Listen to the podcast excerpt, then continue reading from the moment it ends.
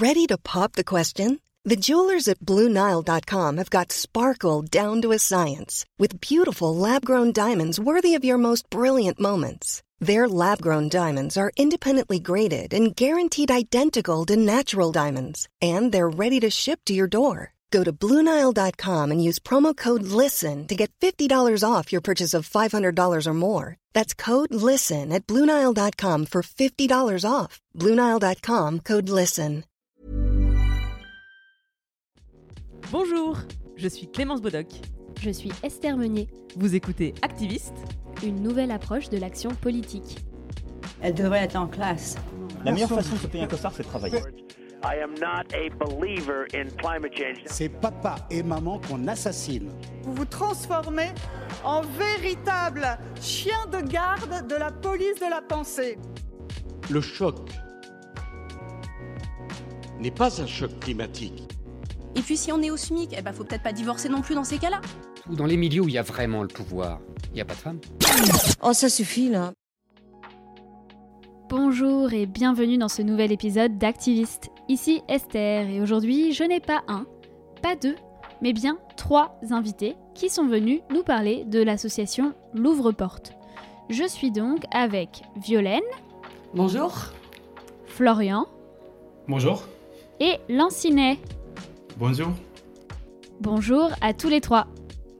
L'Ouvre-Porte, c'est une association qui vise notamment à héberger les personnes qui en ont besoin, mais je ne vais pas me risquer à mal la présenter et je vais plutôt vous demander à vous ce que c'est. Euh, Violaine, Florian, je sais que vous êtes bénévole. Est-ce que vous pourriez nous expliquer un peu plus en détail les missions de l'Ouvre-Porte Alors l'Ouvre-Porte, c'est une association qui existe depuis 6-7 ans à Lyon et dont on a monté une antenne à Grenoble il y a deux ans. Et c'est une association qui met en, en lien des personnes qui sont à la rue et des personnes qui souhaiteraient accueillir, qui, sont, euh, qui ont un espace chez elles pour accueillir pour une durée euh, euh, régulière et courte ou plus ou moins courte selon les, les profils des familles, des foyers, des personnes qui hébergent. Concrètement, c'est juste du logement ou il y a autre chose? Vous accompagnez les bénéficiaires d'autres manières? Alors nous, l'idée à l'ouvre-porte, c'est que on n'est pas travailleurs sociaux. Donc c'est que les personnes qu'on accompagne pour le logement, elles sont suivies par ailleurs et on fait en sorte qu'elles soient suivies par ailleurs par des associations pour tout ce qui est administratif ou, ou demandes diverses euh, concernant euh, les, et les études et les, les titres de séjour. Et, et donc nous, on, on met plutôt, on a aussi des médiateurs, des médiatrices qui mettent en lien les personnes qui sont accueillies avec des associations qui sont compétentes. Mais nous, on n'a pas les compétences pour faire ça, et donc on fait, on met en lien, mais pour l'accueil, euh, l'hébergement. Vous hébergez euh, combien de personnes à l'heure actuelle sur vos différentes antennes pour avoir une meilleure idée de l'échelle de votre activité? Alors à Grenoble, actuellement, on héberge 15 personnes euh, et ça représente une trentaine de familles, de foyers, de, de lieux d'accueil. À Lyon, euh, je pense que c'est euh, à peu près la même chose. Et il y a d'autres groupes locaux, c'est une association qui est régionale. Et donc il y en a un à Tarare, à Vienne, et voilà, qui accueille un petit peu moins de personnes. Mais en gros, ça représente ça. Lancinet, euh, toi, tu es bénéficiaire de l'ouvre-porte, si je ne me trompe pas. Oui. Est-ce que tu peux euh, nous raconter un peu ton parcours? Comment tu as entendu parler de l'association? Comment tu es entré en contact avec elle? Et bah, Moi, nouvellement venu, euh, j'ai fait ma demande à la date. La date, c'est une association qui existe ici à Grenoble, qui soutient un peu les demandeurs d'asile. Mais pour le logement, c'est un peu compliqué. Et du coup, quand je suis arrivé, c'était au Patio. Patio, c'est un lieu pour des migrants, des étrangers, africains, afghans, un peu tout, un peu de tout quoi. Et du coup, quand je suis arrivé, c'était là-bas. Après, je me suis refusé au 115. Je suis tombé sur un jeune là-bas qui m'a dit euh, d'aller voir une association qui s'appelle Transfo. Du coup, je suis allé là-bas. Je les ai dit, je suis euh, un immigré. Je n'ai pas d'abri. Du coup, est-ce que vous pourrez m'aider à trouver un logement ou, dormir? Parce que là où je suis, euh, dans deux semaines, je vais devoir quitter là-bas, quoi parce que le 5 voulait me garder juste pour deux semaines. Et quand j'ai été au transfo, je me suis vu avec une dame qui s'appelle Sophie, qui m'a bien accueilli d'ailleurs. Et j'ai parlé avec lui, il a pris mes coordonnées.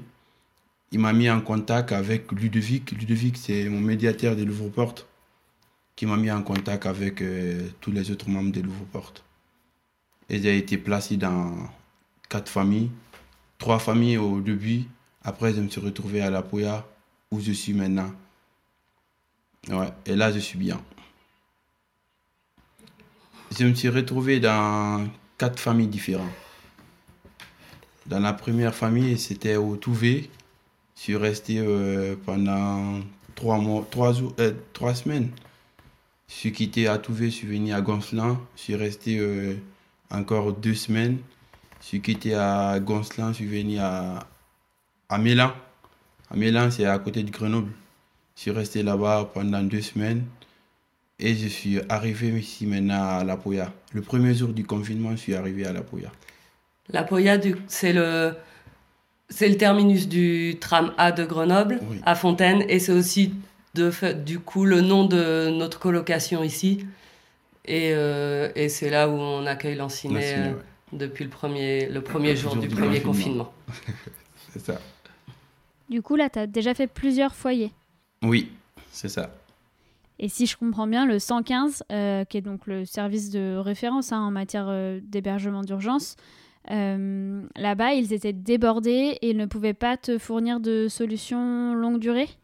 Oui, parce qu'ils voulaient juste me garder pendant deux semaines, parce qu'ils avaient beaucoup de personnes qui avaient besoin aussi euh, d'être accueillies, parce qu'il faisait froid dehors, et du coup, moi, j'étais obligé de rester pendant les deux semaines et descendre. C'est à ce moment je suis parti voir euh, une autre association, et aussi, ils n'avaient pas de place, ils m'ont mis en contact avec ceux de Louvre-Porte. Mhm. C'est un service euh, public qui est débordé en permanence, le 115. Hein. donc, euh, vous, en gros, vous vous y substituez, en quelque sorte, avec l'ouvre-porte. Euh, mais si je me trompe pas, vous avez un engagement. Une fois que vous faites rentrer un bénéficiaire, vous ne le remettez pas à la rue. comment vous organisez pour ça? Vous faites en sorte que ça, que ça tourne Oui, c'est exactement ça, oui.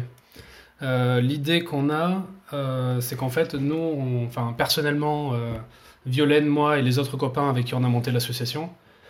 Euh, on a toujours voulu héberger, on l'avait déjà fait avant. Et en fait, on s'est rapidement retrouvé dans des situations où, en fait, soit on, garde la personne éternellement euh, chez nous, euh, soit il y a un moment où on la remet dehors. ce qui pour nous était, pas acceptable. Du coup, on a gardé des personnes assez longtemps.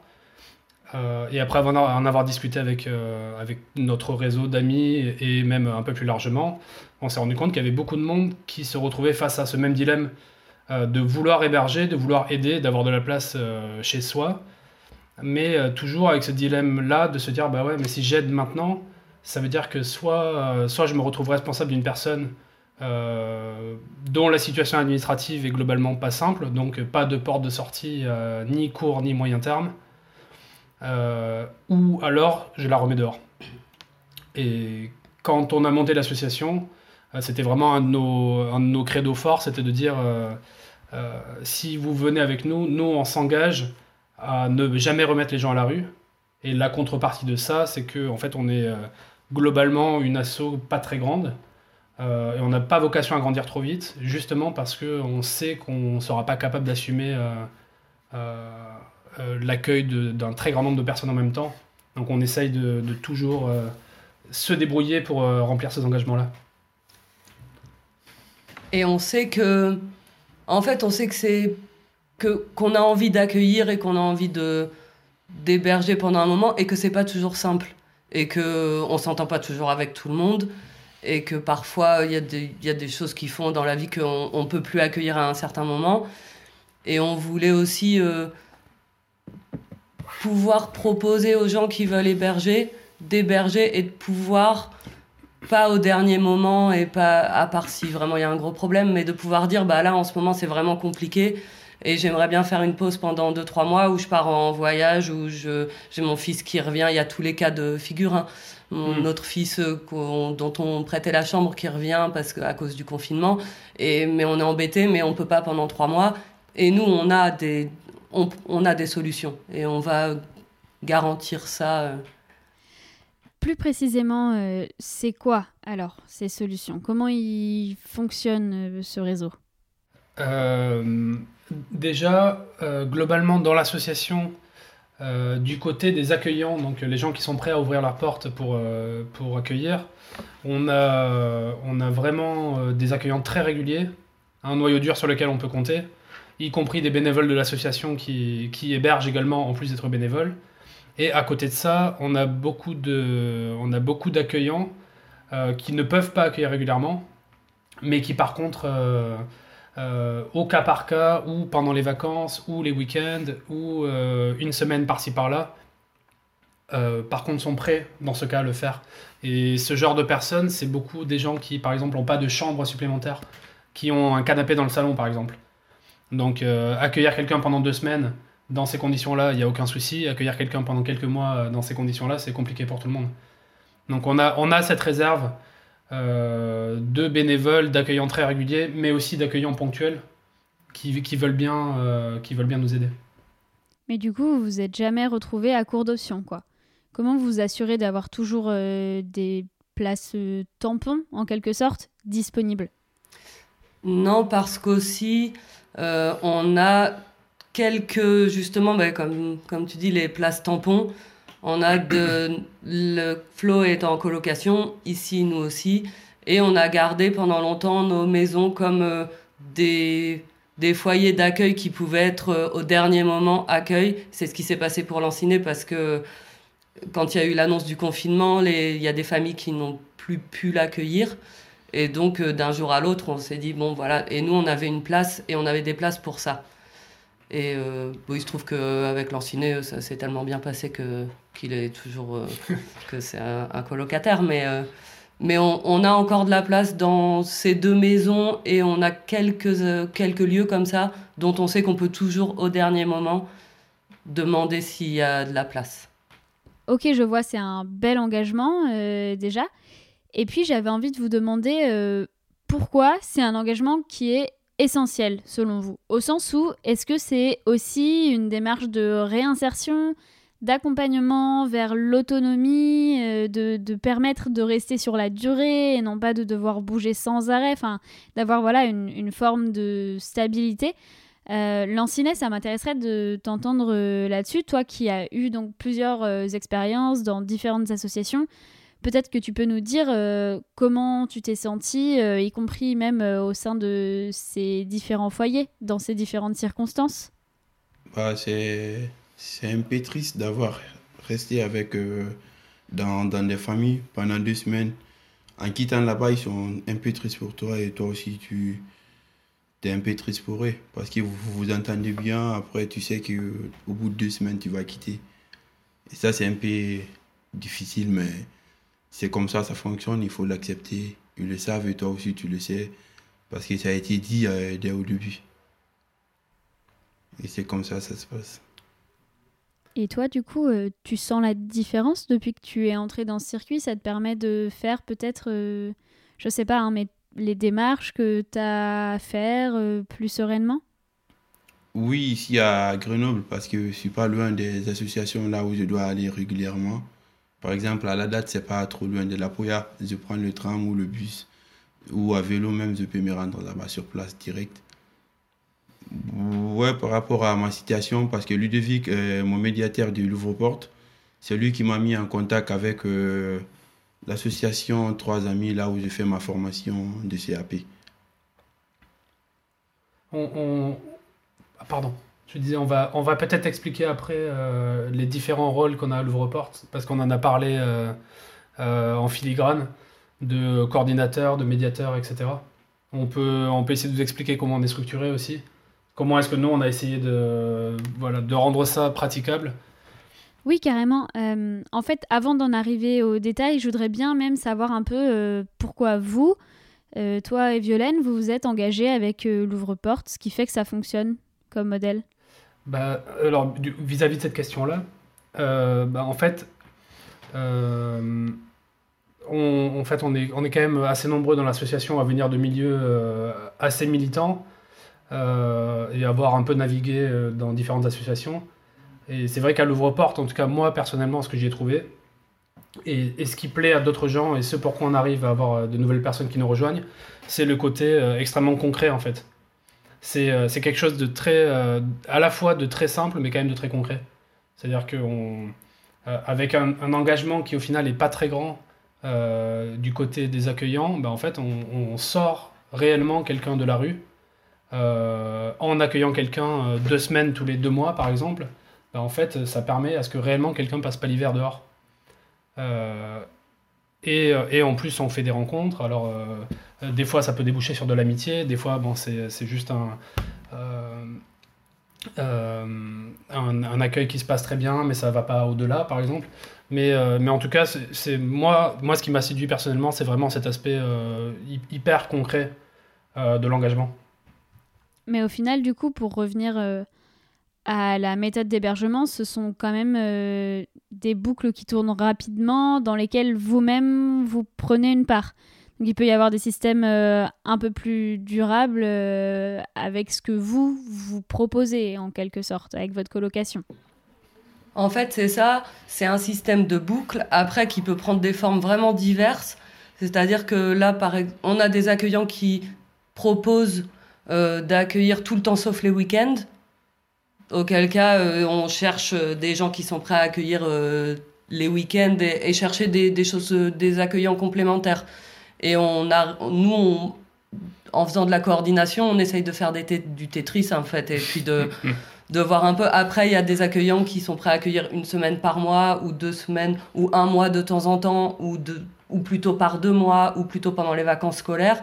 Et en fonction et de aussi de comment le foyer d'accueil est structuré, c'est-à-dire que si c'est une colocation et que les gens disent bah nous on veut bien accueillir quelqu'un mais chacun a sa vie et on va avoir du mal à être euh, là tous les soirs à 19h pour euh, proposer euh, de faire un de proposer à manger. Si ça serait bien si c'était quelqu'un qui est déjà un peu autonome qui sait se faire à manger tout seul qui en fonction des familles qui vont dire bah nous on aimerait bien que ça soit quelqu'un par contre qui rentre pas trop tard ou qui soit là donc en fonction des profils un peu des gens et puis de combien de temps ils peuvent accueillir on fait démarrer des boucles et puis on sait bien que les gens quand ils démarrent l'accueil quand on n'a jamais accueilli quelqu'un d'extérieur, euh, on commence pas par accueillir euh, six mois et par s'engager par, euh, par six mois en fait. Donc souvent les gens, on leur, bah, on leur, on leur propose, hein, on dit bah voilà c'est une, période d'essai, c'est moche comme mot, mais c'est un, un, peu ça en fait, de voir si, euh, si ça bouscule pas trop le quotidien des uns des autres, si ça fonctionne, si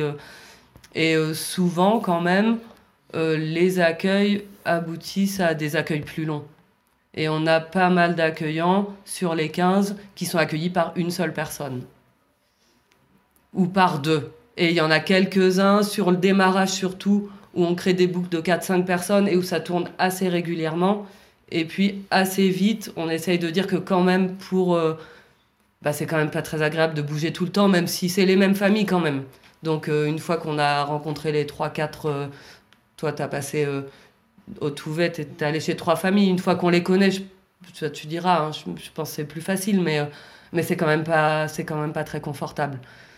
Donc on, après, on essaye de faire en sorte que ben, le plus long, même si c'est moins régulier, même si c'est moins souvent, si c'est plutôt par trois semaines, un mois, bah c'est mieux que qu'une semaine. Et jusque-là, euh, vous avez réussi à amener des bénéficiaires vers euh, l'autonomie complète, la possibilité de trouver son propre logement, euh, etc. On, a, on a plusieurs personnes. Beaucoup, beaucoup de gens qu'on accueille ont globalement des situations qui sont, qui sont très compliquées et pour lesquelles le travail, hormis le travail au black, pour le moment, c'est complètement impensable. Une des portes de sortie. C'est une question de papier? Ouais, c'est des questions de papier, ouais. En fait, euh, nous, à l'association, on est ouvert à toute, euh, toute, personne en, toute personne à la rue, toute personne en grande détresse sociale. Euh, en, pratique, vu notre réseau de, d'associations qui nous connaissent, etc., en fait, on, nous envoie beaucoup de gens sans papier. Et où la porte de sortie, elle n'est pas évidente en termes de travail et, on va dire, d'autonomisation dans la société. Par contre, il y a une des portes de sortie qu'on a eu assez régulièrement quand même, c'est des jeunes qui rentrent en formation et qui arrivent à aller à l'internat. Euh, et là, nous, souvent, en fait, on se retrouve à, à essayer de leur arranger des choses pour le week-end, pour, euh, pour les vacances. Euh, mais c'est euh, la porte de sortie qu'on a eu jusqu'à maintenant, c'est les formations. Ça permet ça quand même, la stabilité et le fait, une fois que la formation est enclenchée, de chercher des accueils euh, qui sont euh, proches ou euh, au moins par, en transport vraiment pas très loin des formations. Et euh, les formations, en général, elles débutent une fois que l'hébergement euh, a commencé. En fait, euh, il y a pas mal de gens qui, avant d'être hébergés, soit étaient en formation et ont dû arrêter la formation parce qu'ils ont été à la rue, soit euh, pouvaient même pas envisager en fait de démarrer une formation parce que quand on n'a pas de quand on a nulle part où dormir on peut pas juste on peut juste pas envisager ça. Et donc c'est c'est quand même une un truc qui fonctionne assez bien c'est que une fois que que l'hébergement est un peu installé c'est pas mal de jeunes hein, et du coup qui vont en lycée mais pour euh, pour presque tous ils sont euh, enclenchés dans des ils ont enclenché des processus de formation de et ce qui est ce qui est chouette quoi Est-ce que vous pourriez revenir euh, un petit peu sur le fonctionnement de l'ouvre-porte par rapport à ce que tu disais euh, tout à l'heure, euh, Florian, sur voilà, les, les rôles, l'organisation à l'intérieur? Alors concrètement, donc déjà, l'association en fait, elle, existe à plusieurs endroits. C'est ce que disait Violaine tout à l'heure. Il y a une l'antenne historique, donc ceux qui ont fondé l'ouvre-porte, ils sont à Lyon. Il y en a à Vienne, à Tarare et à Grenoble, du coup, nous. Euh, et au sein même de l'association, euh, bon, chaque, chaque euh, antenne locale a adapté un peu son fonctionnement à ce qui convenait aux gens qui la composaient. Euh, nous, on s'est euh, on s'est répartis en gros, globalement trois grands rôles. Euh, on a la partie coordination. Euh, donc coordination, en gros, c'est euh, faire du Tetris, appeler des gens euh, pour euh, demander euh, quelles sont les périodes d'accueil qui pourraient convenir. Quand je dis Tetris, c'est euh, ah il nous manque une semaine fin mars, euh, on va parcourir un peu notre réseau d'accueillants et voir qui pourrait euh, qui pourrait intégrer la boucle, etc. À côté de ça, on a les médiateurs. Alors, les médiateurs, c'est le, les personnes qui vont aller accompagner les personnes accueillies chez les nouveaux accueillants pour aider à briser la glace, discuter, être sûr que, que tout est clair pour tout le monde, euh, faire le lien entre, euh, entre l'association et les accueillants, entre l'association et les accueillis. Euh, donc ça, c'est les médiateurs. Et après, le troisième rôle, il n'a pas de nom. C'est tout ce qui est vie de l'association, lien, avec, lien avec la société de manière générale. C'est-à-dire essayer de se faire connaître, aller discuter avec les réseaux d'associations locales. Euh, et voilà, c'est globalement euh, un, peu, un peu tout le reste. On va dire dans le dur du dur, il y a la partie euh, médiation, donc vraiment faire le lien avec les accueillis et aller sur place. La coordination qui font les plannings d'accueil. Et après, bah, tout, tout ce qui est. Ça, c'est vraiment ce qui est spécifique à l'ouvre-porte. Et après, on a tout le reste qui est en fait assez commun à beaucoup d'associations. Ok, donc là on sait comment ça marche aujourd'hui. Mais c'est quoi la genèse alors? Comment ça voit le jour à la base, l'ouvre-porte Comment vous, vous vous dites, ok, c'est parti, on va, on va créer une antenne, euh, on, on va lancer cette association Euh, alors la première antenne à Lyon, euh, je sais pas du tout euh, qui l'a créée, pourquoi. Alors ça, j'avoue que Je sais pas non plus.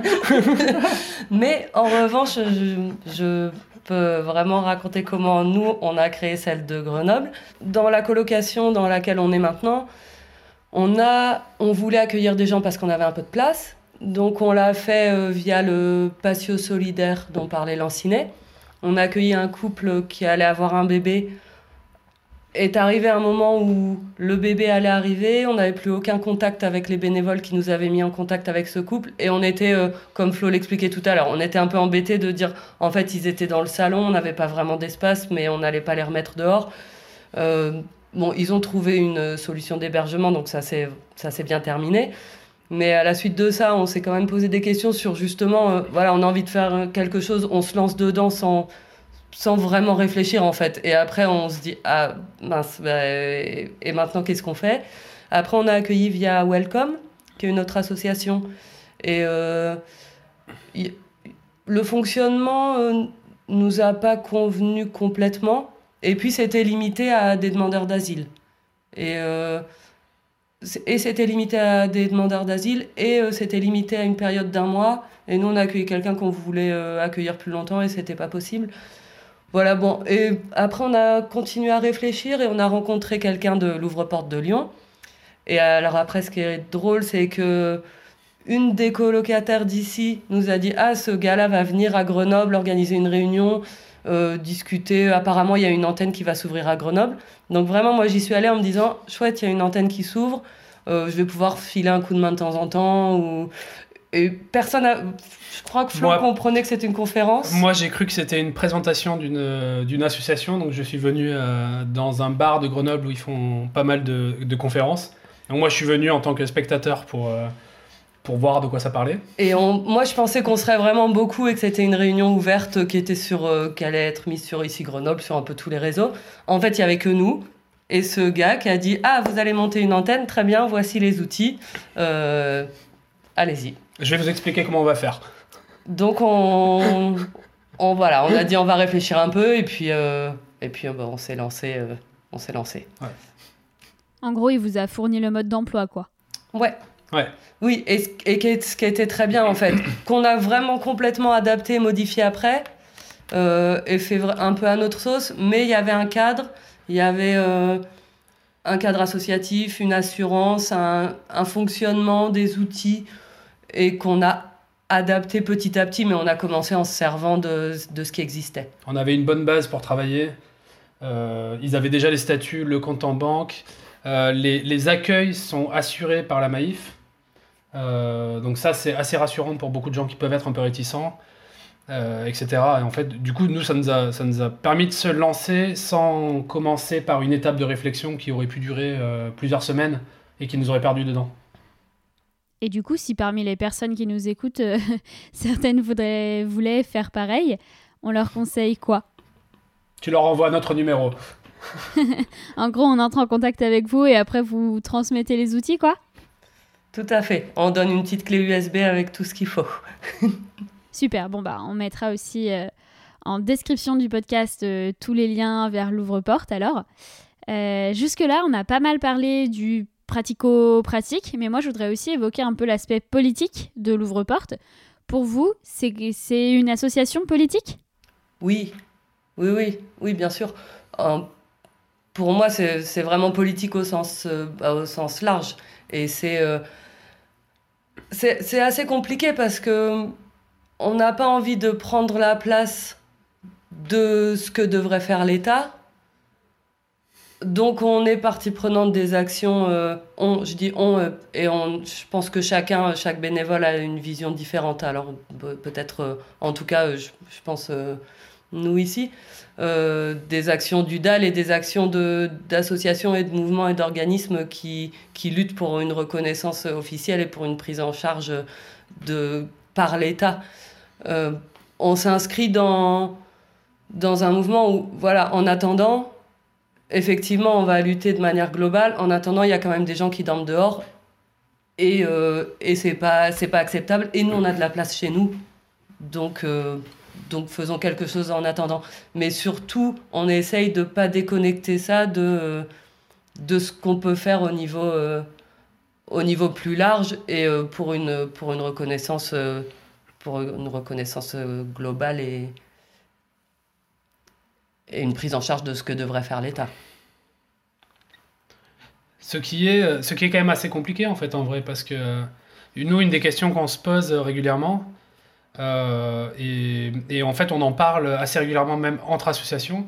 C'est-à-dire que là nous en fait d'une certaine manière enfin même d'une certaine manière euh, complètement on fait le travail que devrait faire l'État. Euh, sauf que bah, en fait on est un peu pris par le quotidien bah, de l'association et puis de nos vies respectives à tous.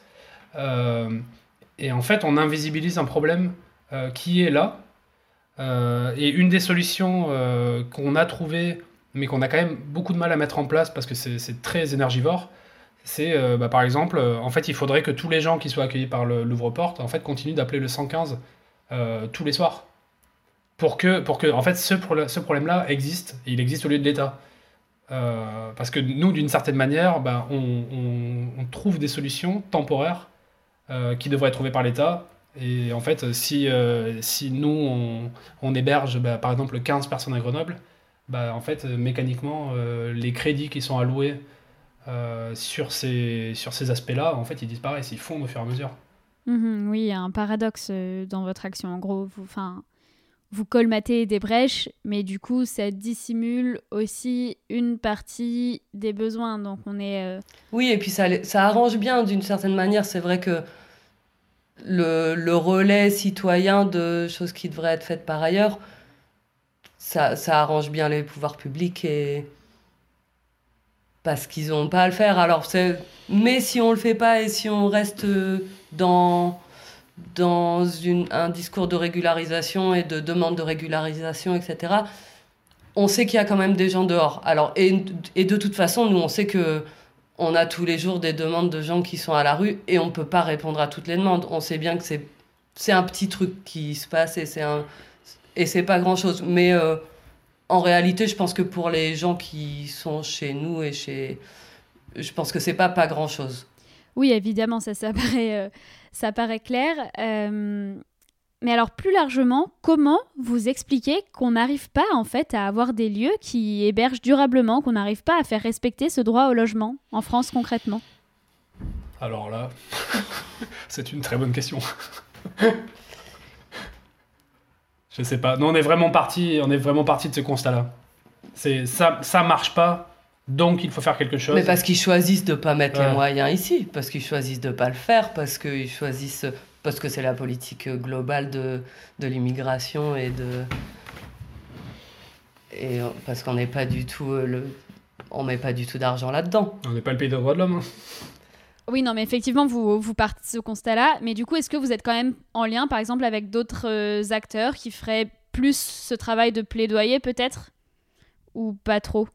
L'association en elle-même, on va à des réunions, on va aux réunions publiques qui sont organisées sur le logement. On essaye de toujours y aller et dans lesquelles, effectivement, il y a toutes les associations, pas peut-être pas toutes, mais euh, et dans lesquelles on peut faire remonter qu'on accueille euh, un certain nombre de personnes et euh, et voilà sans, sans donner des noms ni des situations, mais dans lesquelles on peut faire remonter qu'on existe et voilà. Après, des assauts comme le DAL, par exemple, on suit et, euh, et on y va, mais de manière. Euh, on n'est pas. Voilà, parce, parce qu'on ne fait pas les mêmes choses, en fait. Donc on, est, on, connaît, on connaît les gens, on se connaît, on sait que. Mais plutôt à titre personnel. Ok, du coup, si vous aviez un message à faire passer genre au ministère du Logement, ce, serait, ce serait quoi? Ou même toi, l'enseigner d'ailleurs. Je pense, qu'est-ce que tu aimerais qu'on en fait, euh, que les autorités ou que le public sache sur euh, ce genre de, bah, choses Pas grand-chose, parce que moi, depuis j'ai fait ma demande d'asile, et jusqu'à présent, ils m'ont pas contacté pour trouver solution à ma situation. Et ça fait plusieurs mois. Je suis accueilli par l'ouvre-porte. Ils m'ont jamais rappelé. Je suis censé normalement d'être hébergé par l'OFI de l'immigration mais depuis j'ai fait ma demande, ils m'ont jamais appelé pour dire qu'on a trouvé une solution pour te trouver un logement. Ils m'ont jamais rappelé. Depuis que j'ai fait ma demande d'asile, j'ai toujours été accueilli par l'ouvre-porte et par le 115. D'accord, alors que oui, normalement, une fois que tu as déposé une demande d'asile dans l'attente de son évaluation, il me semble que oui, il y a une obligation d'être hébergé ou bien au moins on perçoit une allocation qui est censée nous permettre de payer un logement. Après, je suis même pas sûre qu'elle soit suffisante, cette allocation. Elle n'est pas suffisante pour un logement. non, elle n'est pas suffisante. Elle n'est pas suffisante. Et bah, en fait, euh, du coup, si on. Elle est de combien pour donner un ordre d'idée euh, bah, C'est 440 euros. 440 euros. Donc en fait, 440 euros, avec ça, tu peux clairement pas payer euh, un logement, de la nourriture, etc et encore moins dans les espaces où il y a euh, toutes les administrations, toutes les, associations, toutes les structures auxquelles il faut se référer euh, quand on est dans une telle situation. Quoi. Oui, et puis légalement, quand le travail de l'État, qui, est, euh, qui est de trouver un hébergement pour ces gens-là, il n'est pas rempli, 440 euros par mois, aucun papier, pas le droit de travail ni quoi que ce soit. Enfin, concrètement, moi, je sais pas comment on fait pour louer un logement comme ça. Du coup, non, si on, si on peut demander ce qu'on veut au ministre, euh, c'est la réquisition de tous les logements qui sont vides dans les villes. Et c'est, et c'est un toit pour tout le monde et personne à la rue. Si, on- si on a le droit de, de demander ce qu'on veut. Je pense que cette question des logements vides, elle n'est pas euh, hyper connue. Je pense que la plupart des gens n'ont pas conscience en fait qu'il y a beaucoup de bâtiments qui pourraient être euh, utilisés. Je sais pas si vous pouvez expliquer un petit peu la problématique plus en détail. Il y a, euh, il y a énormément, moi je connais pas les chiffres, là vous pouvez vous reporter euh, quand même globalement au travail du DAL.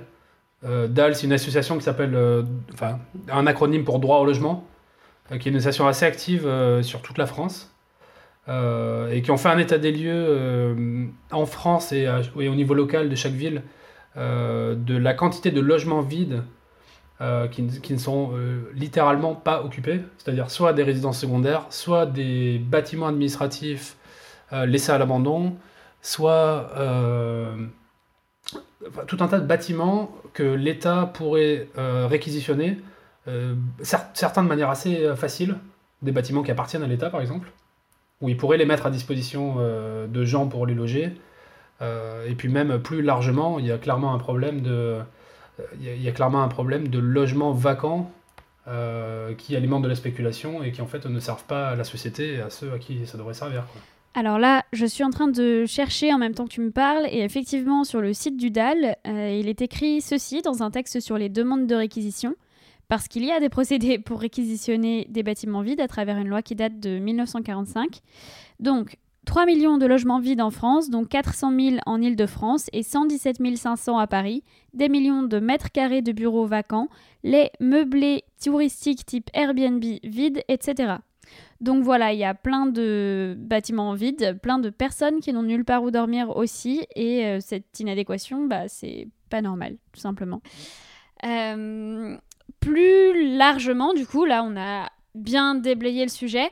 Moi, j'aimerais bien revenir sur vos parcours euh, un peu perso, c'est aussi l'objet de ce podcast. Si j'ai bien compris, l'ouvre-porte, c'est pas votre première expérience associative à chacun. Et du coup, est-ce que vous pouvez expliquer un petit peu euh, qu'est-ce qui vous a parcouru comme combat avant celle-ci euh, Comment vous vous êtes engagé euh, concrètement? Ok, je commence. Bon, alors moi je viens, bon, je viens d'une famille euh, de, de militants déjà, alors c'est c'est plus facile. j'ai j'ai baigné, j'ai baigné dedans. Après, j'étais euh, professeur des écoles pendant très longtemps.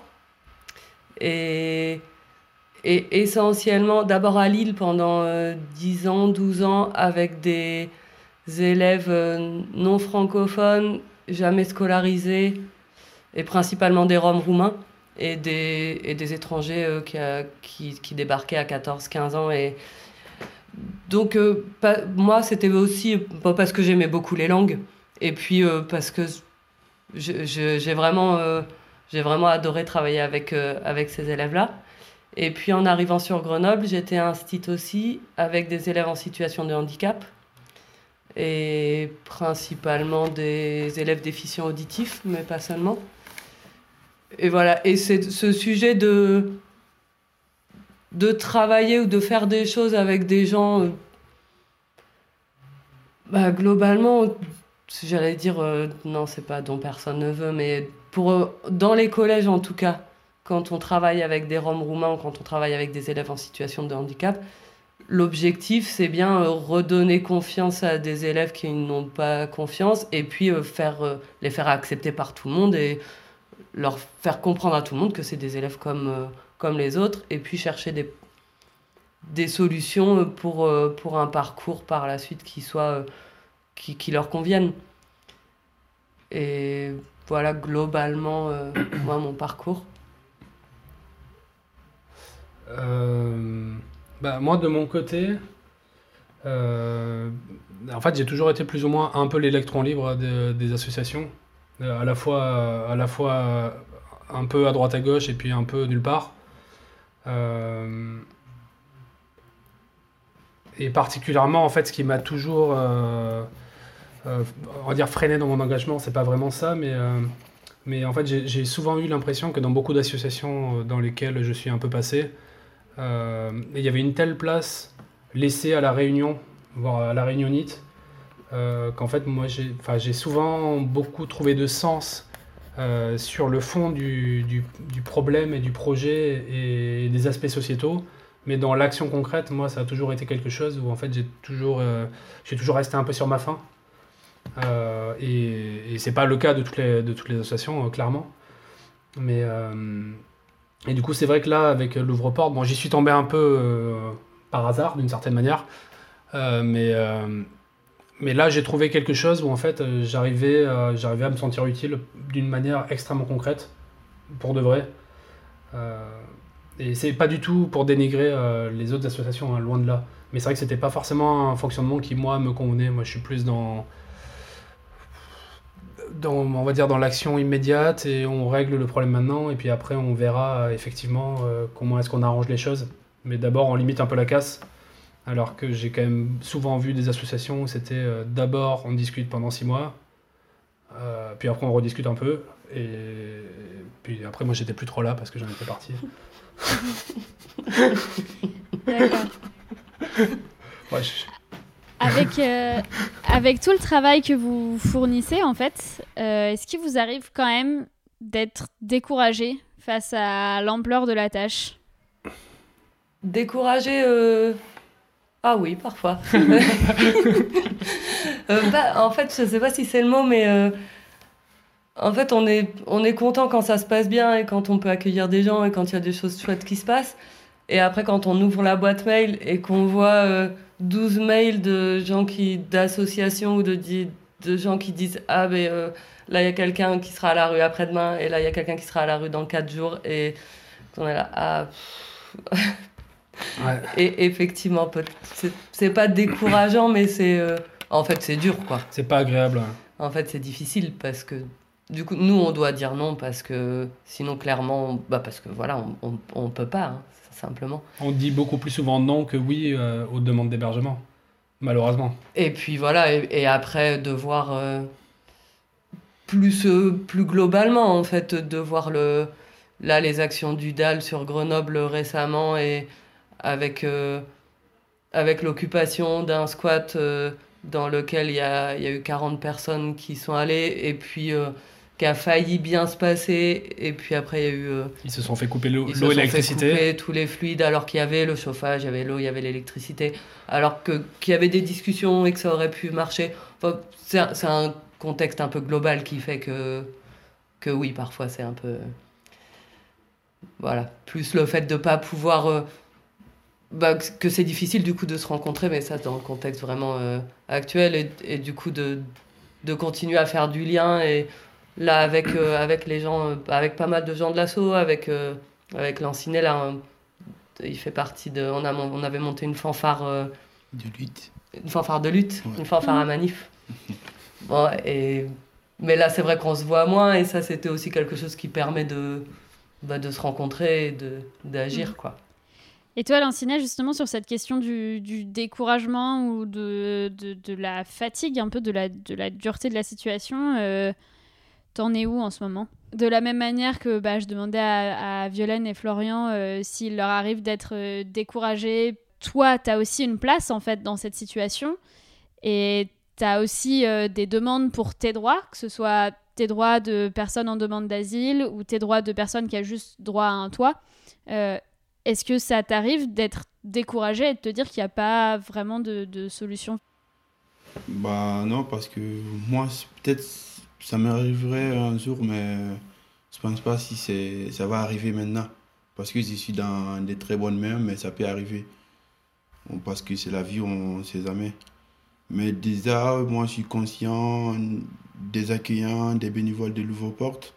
Parce que le travail qu'ils font, c'est vraiment humain de prendre quelqu'un dans la rue comme ça, de le faire entrer dans ta maison sans lui connaître, s'il est quelqu'un de bien ou quelqu'un de danger.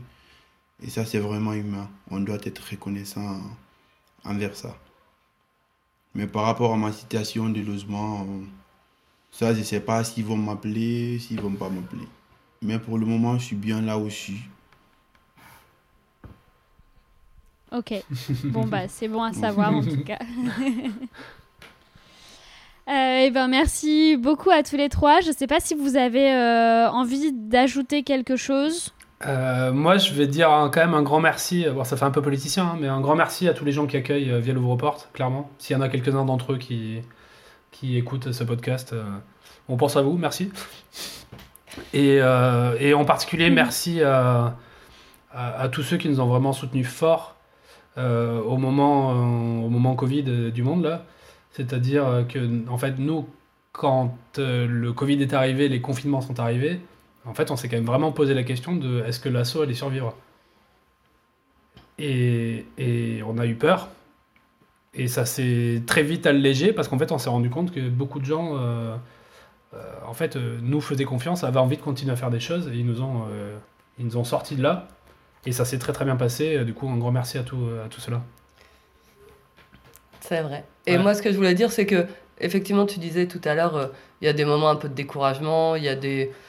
Il y a des moments pas faciles, mais que globalement on rigole beaucoup aussi. Ouais. Et qu'on et, et qu'on essaye aussi d'organiser euh, des moments festifs qui sont pas organisables là, mais entre euh, des ouvres-bars, comme on peut les appeler, euh, dans des cafés une fois par mois où les gens viennent euh, parce qu'on n'a pas de local, donc euh, comme un lieu de permanence ou juste pour discuter, des gens qui accueillent, des gens qui sont accueillis et où les gens peuvent se rencontrer, on se pose des questions, on boit un verre, des concerts, on avait prévu plein de choses des, pour que pour qu'on fasse des choses ensemble.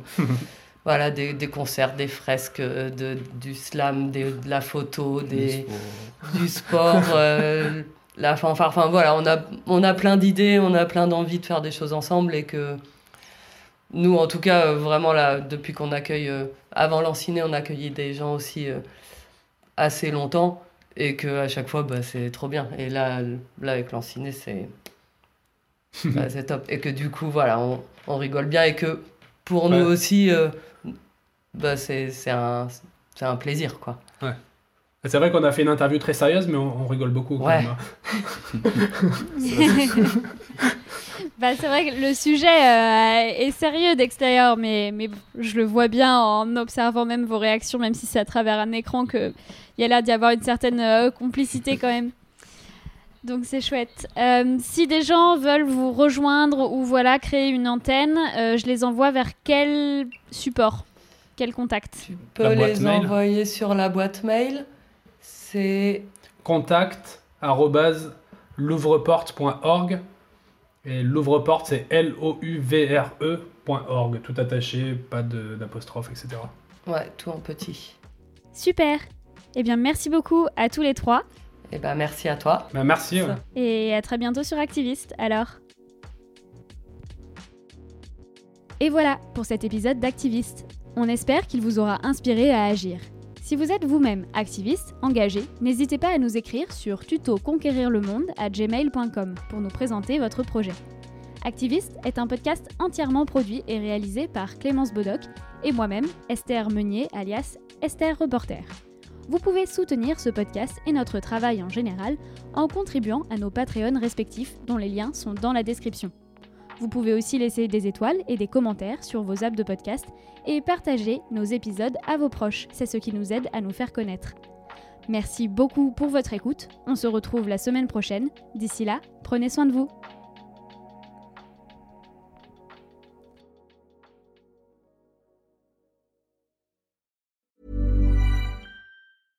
Sick of being upsold at gyms?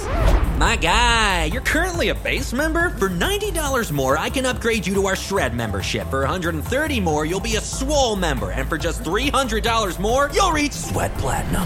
At Planet Fitness, you'll get energy without the upsell. Never pushy, always free fitness training and equipment for every workout. It's fitness that fits your budget. Join Planet Fitness for just $1 down and $10 a month. Cancel anytime. Deal ends Friday, May 10th. See Home Club for details.